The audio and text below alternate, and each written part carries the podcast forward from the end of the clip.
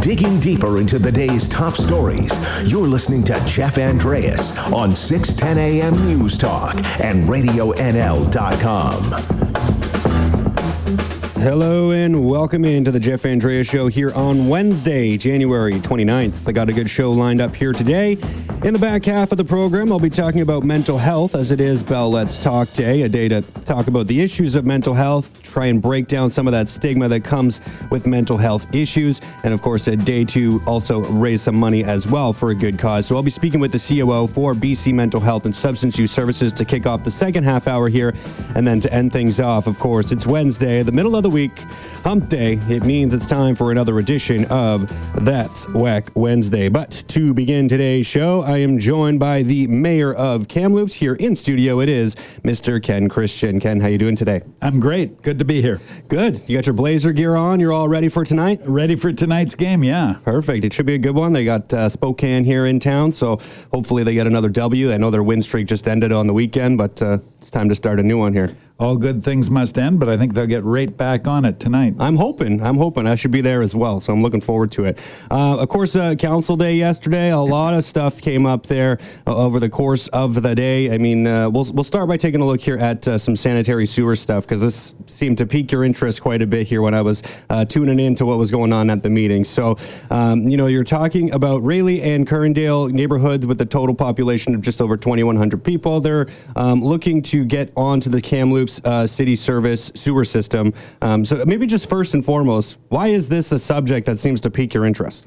Well, uh, I have a background in uh, health protection, and uh, certainly a good uh, discussion about septic tanks really gets me going. and uh, yesterday we had that actually. Uh, Liam Baker from our engineering department was leading a discussion in and around a $75,000 study to look at the potential to sewer both Kerndale Drive, which is out in the north part of Westsyde, and then a, a connection over to Rayleigh and uh, having sanitary sewer in both of those communities. So, you know, they've done a, a preliminary uh, discussion with those neighborhoods. Uh, about 38% of the people said they're interested in learning more. So, this investment would give us an opportunity to give them uh, some ballpark figures in terms of what that might cost. Uh, you know, uh, for those people that are on septic tanks that are brand new, they're probably not that interested in it. But people whose septic tanks are uh, 10, 15 years old, they're aging out and they're going to be looking at a significant expense.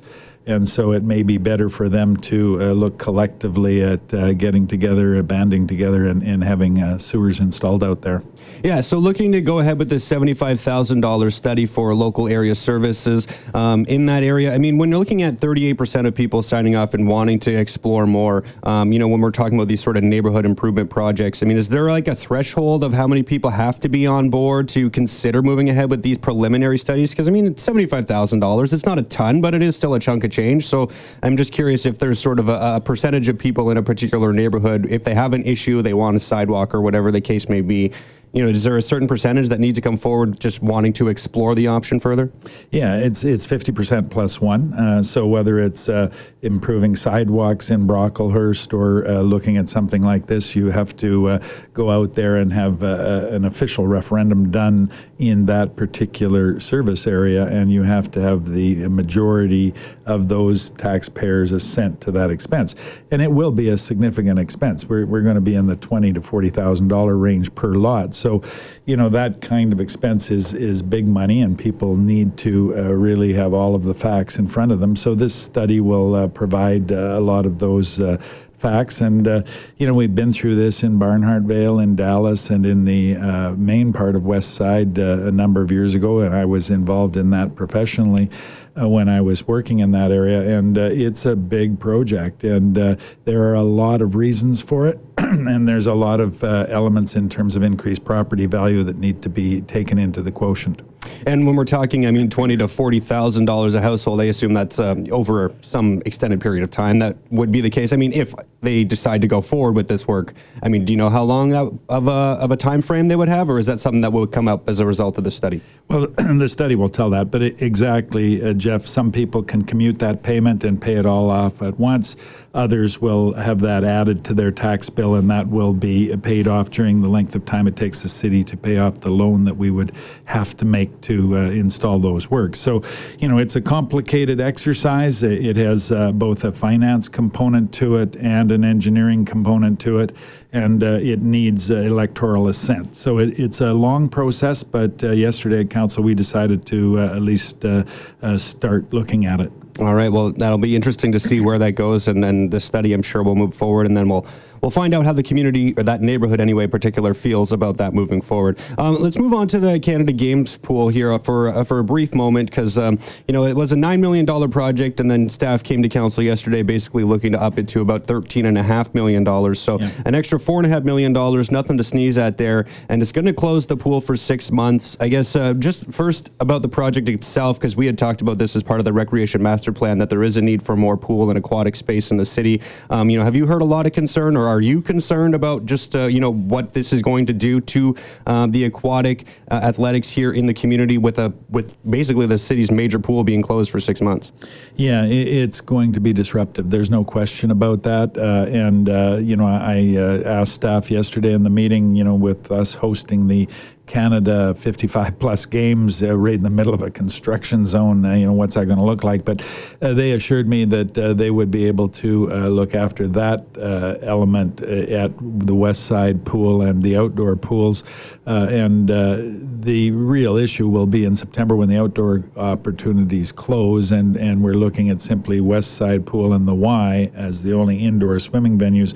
it's going to be disruptive, but this is a pool that's about 30 years old. It's aged out, uh, and uh, so the basic requirement to repair it is in and around that 9.9 million.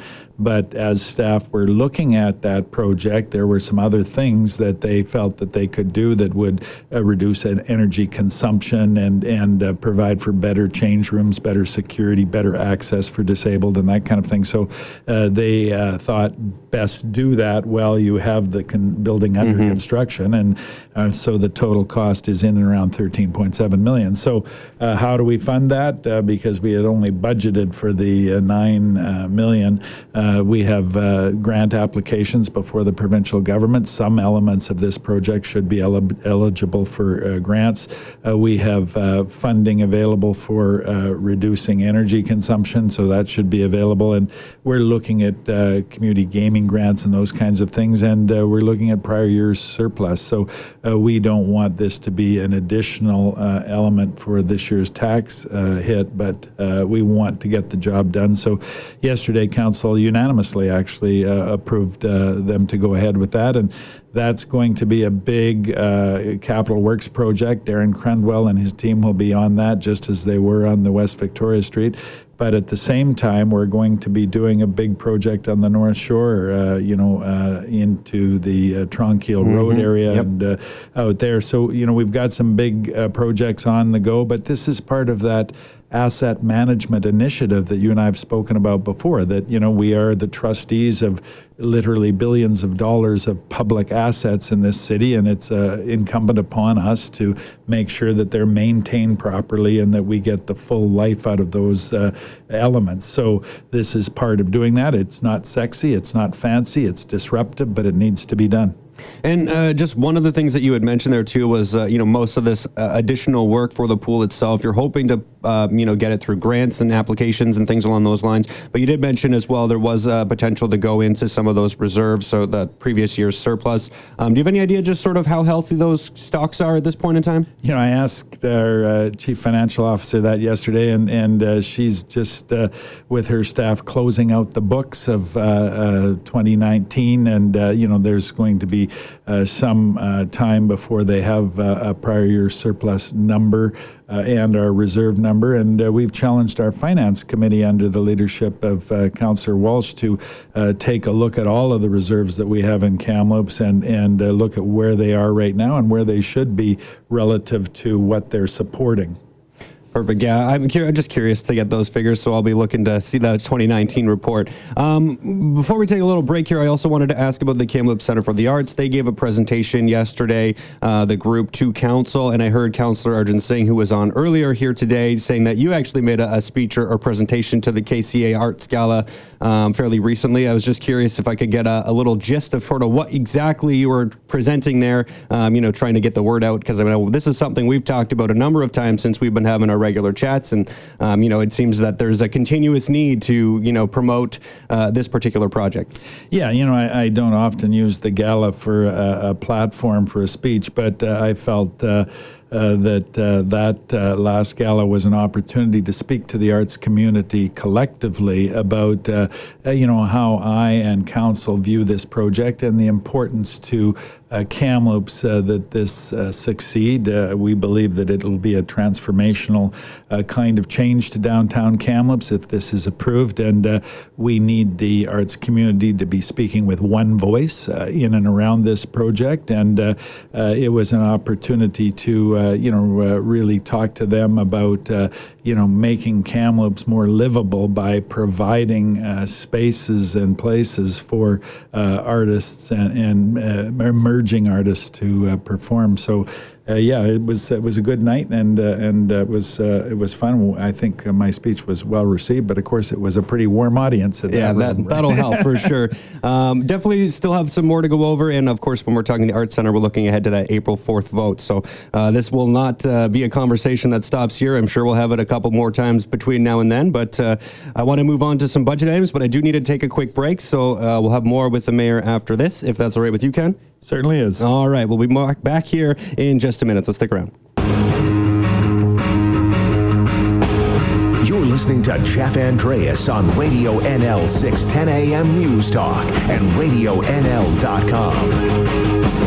Welcome back in here on Wednesday, the 29th. Thanks so much for tuning in. I'm still here with Kamloops Mayor Ken Christian looking back at yesterday's City Council meeting. And, and one of the things that uh, was presented at yesterday's meeting was supplemental budget items. There were 11 total items on there. Not all of them are necessarily for the 2020 budget, um, but according to my math, we're looking at about $1.25 million worth of new items for this year.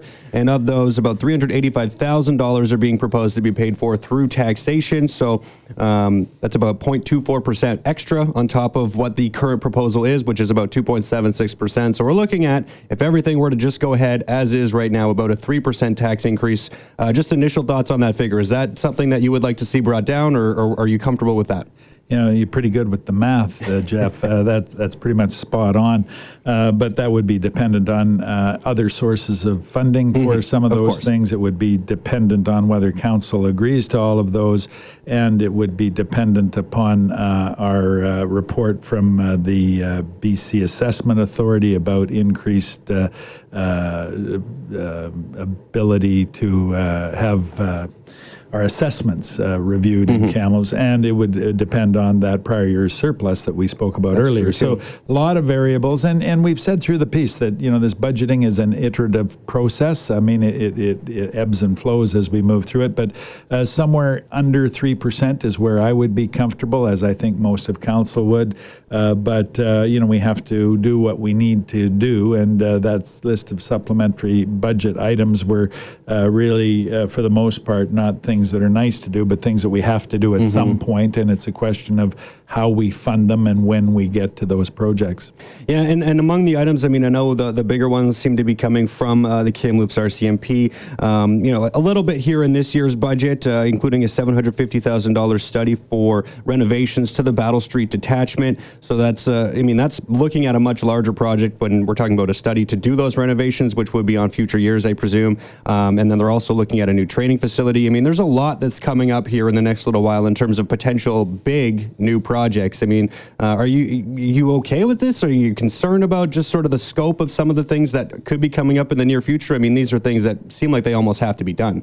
Yeah, I mean, we could spend the, the whole segment talking about uh, the police and some of my issues with police funding and that, but uh, there are a couple of pretty obvious things. One is that we've added members, uniform members, to the detachment over the last few years significantly, and mm-hmm. uh, now we need to catch up by increasing the complement of municipal employees that assist those officers in doing their jobs. So that's uh, a pretty much no brainer. Uh, you know, the efficiency of having uh, employees do some of the tasks that they can do and not have uniformed officers taken off the street to do those kind of tasks is, is pretty obvious.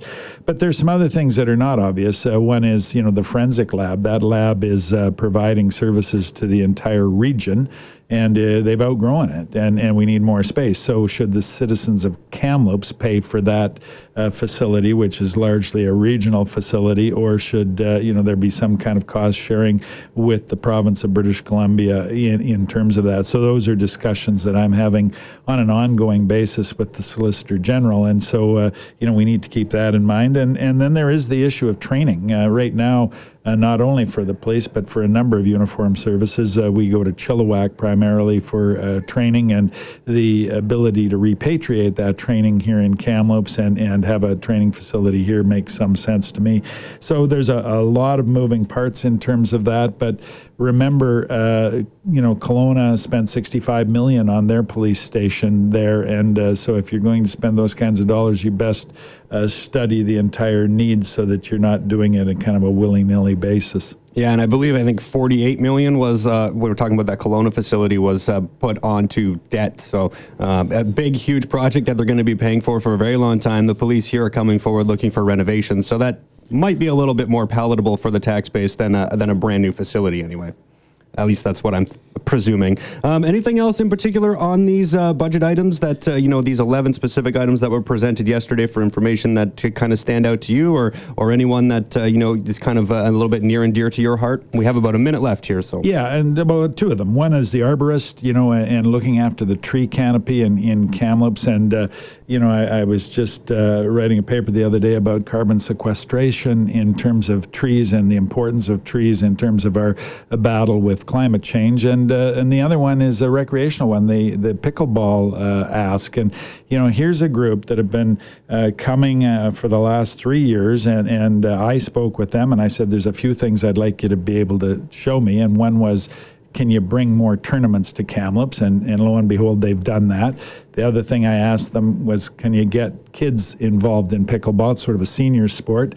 And lo and behold, they've gone out and they've got kids using these courts in the afternoon, and they're coming up with twelve thousand of their own uh, money on a seventy-five thousand dollar project. So, I mean, that's the kind of commitment it takes to get something through the uh, supplementary budget process, and they've been, uh, you know, true and, and stick by their guns to uh, get this. And so, I, am hope optimistic anyway that that would uh, be uh, approved by council. Have you played pickleball before? You know, I, I have uh, a couple of times, and I, I think it's maybe in my future. Right on. I talked to them uh, earlier this week. Uh, we're trying to arrange a time to have a chat with them as well because one of the fastest growing sports, and it looks like a pretty easy one to pick up, and uh, it looks like a lot of fun. So I'm going to try it out too. Thanks so much for coming in, Ken. Always appreciate it. Thank you, Jeff. Awesome. That was Kamloops Mayor Ken Christian. We're going to be talking about BC Mental Health Services on Bell Let's Talk Day. That's going to be coming up after this, so please stick around.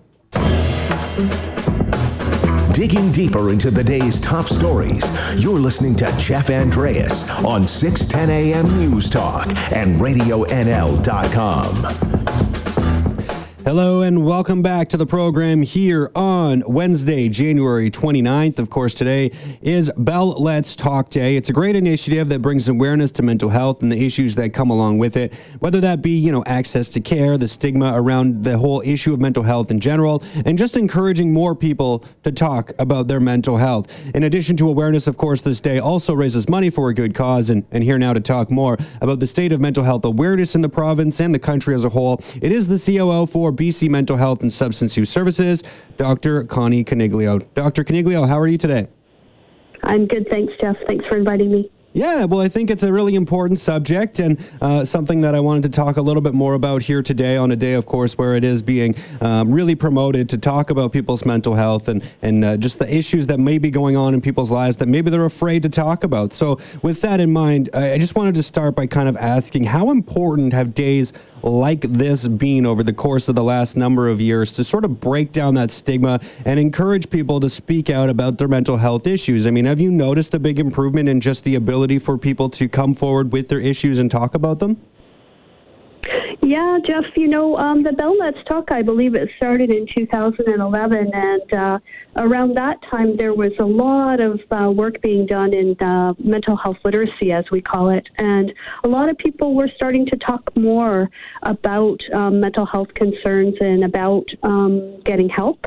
And I think that's continued over the years. Certainly, in the work that I've done with children and youth, um, we're seeing lots of activity on mental health awareness days and weeks, and um, uh, in school activities and uh, other uh, programs where uh, youth, in particular, are talking a lot about uh, mental health and really sort of shifting the conversation to being way more open than it ever was before. Yeah, and that's interesting when you talk about the youth aspe- aspect of it. I mean, I think uh, when we talk about those who are afraid to come forward about their issues, whether it makes them feel weak or whatever you know feeling they might have that comes along with having um, you know a concern or an issue with your mental health and the state of your your thinking. Um, you know, kids are a little more open to uh, you know unveiling their problems and and telling telling it like it is essentially. Um, you know have you noticed like you know kids are are maybe a little bit more um, easy to confront when talking about what concerns they might have or what problems they have in their lives? Um, you know as we see more and more progress made to break down that stigma and it kind of starts with that parental level but it's really um, you know trickling down towards the kids who are you know maybe more open when it comes to their issues yeah, I, I agree. I think that they definitely are. I mean, you're seeing lots of change in school environments where uh, youth are uh, leading their own mental health awareness events and days, and that's something that's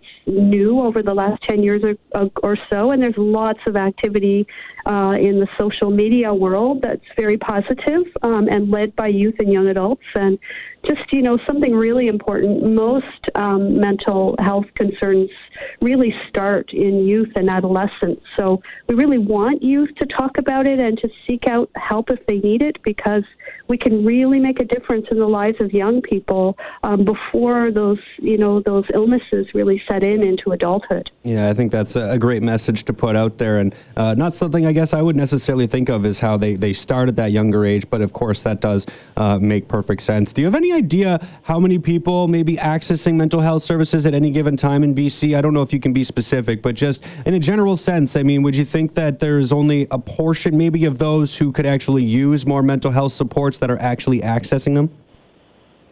Um, you know, uh, the, the, the, recent statistics uh, in BC are that between 18 and 20 percent of people in British Columbia uh, are experiencing a mental illness or a substance uh, use issue at any time. That's, you know, about one in five people. And, you know, related to stigma and related to other issues in people's lives, uh, not all of those people are getting help. That's definitely for sure. Um, and we know that there's a need out there um, for people to get the help that they need. And there are things that that we can do to make that to improve that, um, including providing services both in person and online. Uh, and there's lots of interesting work being done now on stepped care models, which is really providing services that start online, uh, where people can get immediate help and then learn more about mental health conditions, and then perhaps reach out and get direct support, in-person support. But I agree. I think it's because of stigma, particularly, um, not everyone gets the help they need. And and with that in mind, and talking about how maybe it has become easier to access services with things like online supports, um, you know, I'm just curious from your perspective how difficult you maybe feel the system is to navigate. Because I know there's a, a, lot of people when I talk uh, about mental health services, you know, there's a you know maybe a particular uh, service that's available in one building, and then uh, if you want uh, you know help for your substance abuse issue, you have to go somewhere else completely different. And you know, if you're getting bounced around from place to place to place, it can be difficult to continue to to have that encouragement to go about seeking help for your problems, right? If, you, if it's really difficult to to access, and and you know, it, when you're talking about mental health, probably the ease of access is, is really important to make sure people do go about talking about their problems. Uh, I'm just curious how you feel about the system itself. Is it difficult to navigate here in BC? Is it getting better? I think the system is improving. I can give you one example where some things have changed. Um, there's a, a, a, new program, relatively new program called Foundry, that's opened up in communi- communities across BC for youth and young adults, again, focusing on that population. And um, it's really made it easier for youth and young adults to kind of find help quickly in cities and towns where it's sort of a street front, uh, street front accessible location. And that's, I think, a model that works really well for all populations is really being able to access services when you need them. There's also some great resources online, um, two in particular, the Kelty Mental Health uh, Resource Center site, which really provides lots of great streamlined resources, and Here to Help.ca, which is also an excellent um, resource. I think it's a complicated system. There's no doubt about it, as you say. Uh, and we have to work really hard to try and make it more accessible and make it easier for people to get help when they need it. And just also keeping in mind, often people seek help when they're in a crisis or when they're feeling, you know, emotionally very fragile. So that makes it tough as well.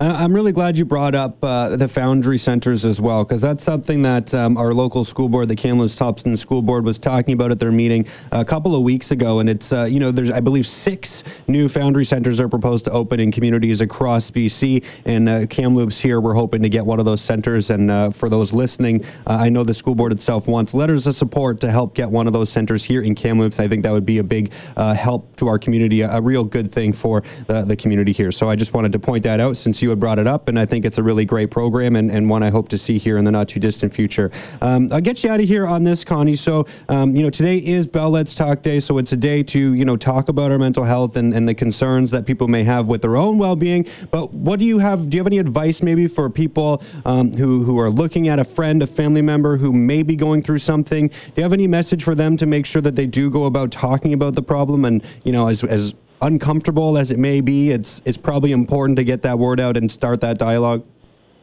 Yes, I think it's so important if you're a friend or a loved one of someone who's struggling to really reach out to them and offer them support. It doesn't have to be complicated. It's just, you know, I'm here for you and can I help you and direct them to resources. And as I said, there's some great ones in British Columbia, particularly here to help for adults and the Kelty Mental Health Resource Center, and even just encouraging people to go online and look up resources themselves, and then just being available for them, just making sure that a person who's struggling knows you're there for them and not being afraid to just get that conversation going. Awesome. Well, Thank you so much for taking the time to come on and speak with me here today, Dr. Coniglio. I think this is a very important subject, and it's a great day to, to continue to, to have these kinds of conversations and make more people aware of the issues and uh, make them hopefully more willing to talk about them as well. So, thank you so much for doing this. Really appreciate your time.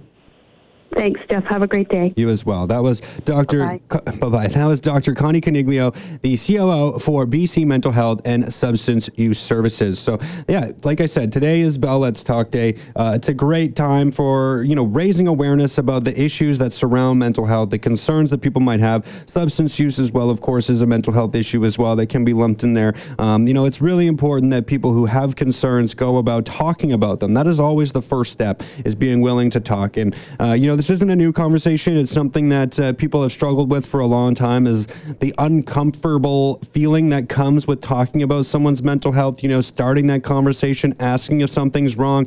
Not always the easiest thing to do, but uh, can make a huge difference in someone's lives. So remember that, uh, you know, on a day like today, it's Bell Let's Talk Day. So make sure we talk about our concerns, our problems, what's going on in our lives. Don't suffer from them alone. Uh, there's always someone out there willing to listen and uh, hopefully we can continue to make it easier to find those people and like I had mentioned there earlier when I was talking with uh, Dr. Coniglio, that uh, you know we are indeed looking for that uh, Foundry Center here in Kamloops. Like I mentioned, the school board was looking for some letters of support, so send those letters out to them. Uh, hopefully, we can get one of these centers here in our community and really help ease that access to, to care and those mental health supports and services uh, in Kamloops. I think it's a great initiative and uh, something I would like to talk more about.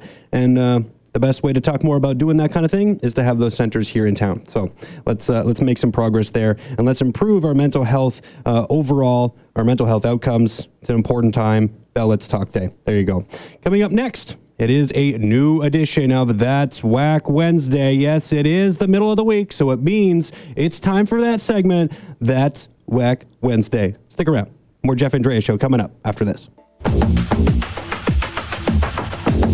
The voice of your community. Radio NL 610 AM News Talk and RadioNL.com. Here's Jeff Andreas. Welcome back to the show here on Wednesday. Yes, it is the middle of the week, hump day, if you will. And of course, that means it is time for That's Whack Wednesday.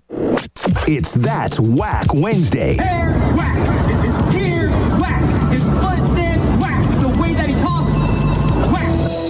Let's start with the coronavirus. Now, the whole situation to me is a little bit whack. I mean, when watching the news, it almost has this weird 28 days later vibe to it. It's just the beginning of some mass killing disease that is only going to slowly spread across the world. That's the way it feels to me at this particular point in time. Now, I don't believe, of course, that's what's happening by any means, but watching some of the footage, the number of people that are flocking to stores to buy hospital masks in an attempt to stay safe. I mean, the fact that that particular response by some people is not limited to those in China, because there I kind of get why it might be a concern, why a hospital mask on your face might make you feel a little bit more confident about your protection from this coronavirus. But here in Canada, I mean, I think that's all just a little bit. I mean, the first case of the coronavirus in BC was confirmed yesterday. Now, in response to the news, face masks began flying off of the shelves yesterday in Vancouver. People were rushing to industrial supply stores, plumbing wholesalers, and other retailers.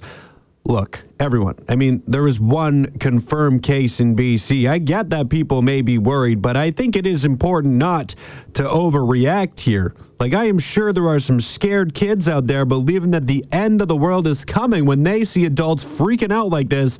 And I got to say, I think that is just a little bit. Now, one concerning thing is those who are stuck in or near Wuhan. The most frightening thing for one Vancouver couple stranded in quote unquote ground zero of China's coronavirus outbreak is not knowing what's coming next. Yes, I get that. That is a scary feeling. One 28 year old man from BC said, At first, when they started the travel ban, I wasn't too scared because I thought, you know, it would maybe be a week or two. Well, now, who knows how long it will last? This man, Edward Yuan, is on a honeymoon and extended vacation in Wuhan with his wife, his new wife. Well, I think this is a vacation that, well, they're never going to forget, I would say. But maybe not for the best of reasons. Although I hope they still got in a few good memories out of the trip. But listen, all I'm trying to say is going on your honeymoon in a place that has some big viral outbreak and then getting stuck in this crazy anti germ frenzy or whatever you want to call it, the whole situation is a little bit. I feel bad for this couple. Honestly, that's a terrible thing to be doing. I mean, you were just going on vacation. You were just about to, you know, um, enjoy this new love that you've created, that you've come into, and you're going to celebrate it and have the time of your life and to have a vacation you're going to remember forever. And now you're stuck there wondering if you're going to get sick. And that just doesn't sound like a great place to be. Now, as much as getting stuck in the epicenter of the coronavirus is a bit sucky, I think even worse for us here in a different continent is the fact that it has made it here in general. Look, it was almost inevitable. I get it with the amount of people that travel from place to place to place, uh, you know, especially in Vancouver where there are ch- uh, flights to China. You know, you're sitting in an airport where people are coughing and sneezing and hacking and not washing their hands and touching vending machine buttons and drinking out of water fountains and whatever else that you might do around an airport that could easily result in the transfer of germs from one person to another There's just so many ways for this thing to spread, and yet for some reason, I find the whole situation a little bit whack that it is here. Um, and I'm hoping that this gets under control quickly because if this a, if this is you know a whole 28 days later situation, I'm afraid I'm probably not going to make it. And I got to say, that, my friends, is a little bit. All right, that's enough about the coronavirus here. Let's move things in a bit of a different direction. I think this is more of a positive thing, but I'll leave that up to you to decide. I just tell you what's going on. It's up to you to make your own decisions. But I thought this was a bit of a positive story. New research has found that a single dose of the psychedelic compound found in magic mushrooms has eased anxiety and depression for a group of cancer patients for more than four years. A 2016 study showed that a group of cancer patients were given a dose of synthetic psilocybin in order to determine whether the drug could help with symptoms of cancer related anxiety and depression. At the time, the psilocybin appeared to work as 80% of the patients reported their symptoms faded and the effects lasted up to six months. But now, a new study suggests a more long lasting effect. The new study, published in the Journal of Psychopharmacology, followed up with 15 of the 29 patients who received that one time treatment of psilocybin, and it found that 80% same number, were still experiencing significant improvements in anxiety and depression four years later. Now, we're talking 15 people. It's a very small sample size, but it doesn't change the fact that they are feeling a little bit more positive about their cancer outcomes. Now, one patient in this study said they had great outcomes of chemo treatments. You know, they, they were told that things looked good, and yet this one individual just had this constant fear of relapse and, and concern that their cancer would come back. Now, of course, this would be a tough way for anybody to live, always wondering and worried about what's happening to your body. But this patient said that after one hit of the synthetic mushrooms, she went through a period of six months with no anxiety at all. And she says years later, some of her social anxiety had returned, but she was noticing improvements related to her worries about cancer overall. I mean, this seems like a pretty cool piece of news, and it sounds like a pretty good excuse to maybe go out and do some mushrooms. But with that being in mind, you do have to get cancer first. So hopefully, we'll never have to go through this type of treatment in order to reduce our cancer related anxiety. But the fact that it does seem to be working and does seem to be something worth exploring a little further, I mean this in a cool way.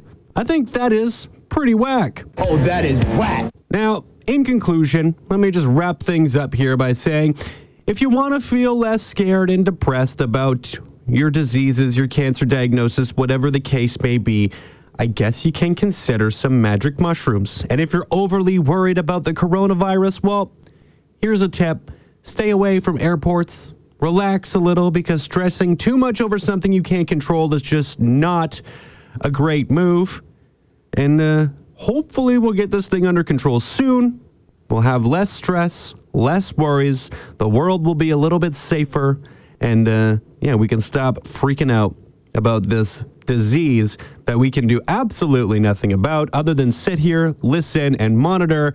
And this is one of the problems with things like social media that we have in 2020 is that if one person gets scared, it's so easy to spread that fear to many, many others. And I think that's the situation we're finding ourselves in right now. So relax, stay calm, take some mushrooms. Your anxiety will be eased. All right, this is why I love Wednesdays, man. I, I, it's just a great day. Uh, you can call it That's Wax Wednesday. You could call it, uh, well, you can call it Whacking Day if you want. Whacking Day. So there you go. Thank you so much for listening. This has been another edition of That's Whack Wednesday. That's Whack Wednesday with Jeff Andreas.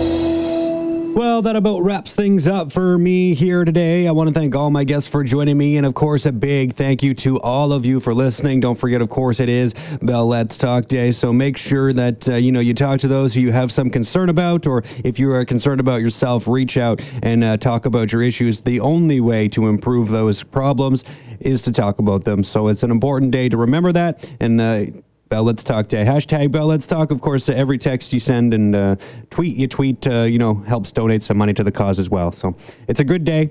Uh, it's Wednesday, and uh, it's Bell Let's Talk Day. With that in mind, thanks so much for joining me. And whether you were here for a short while or a long while, just know that I enjoyed our time while it lasted. I'll be back here tomorrow at 9.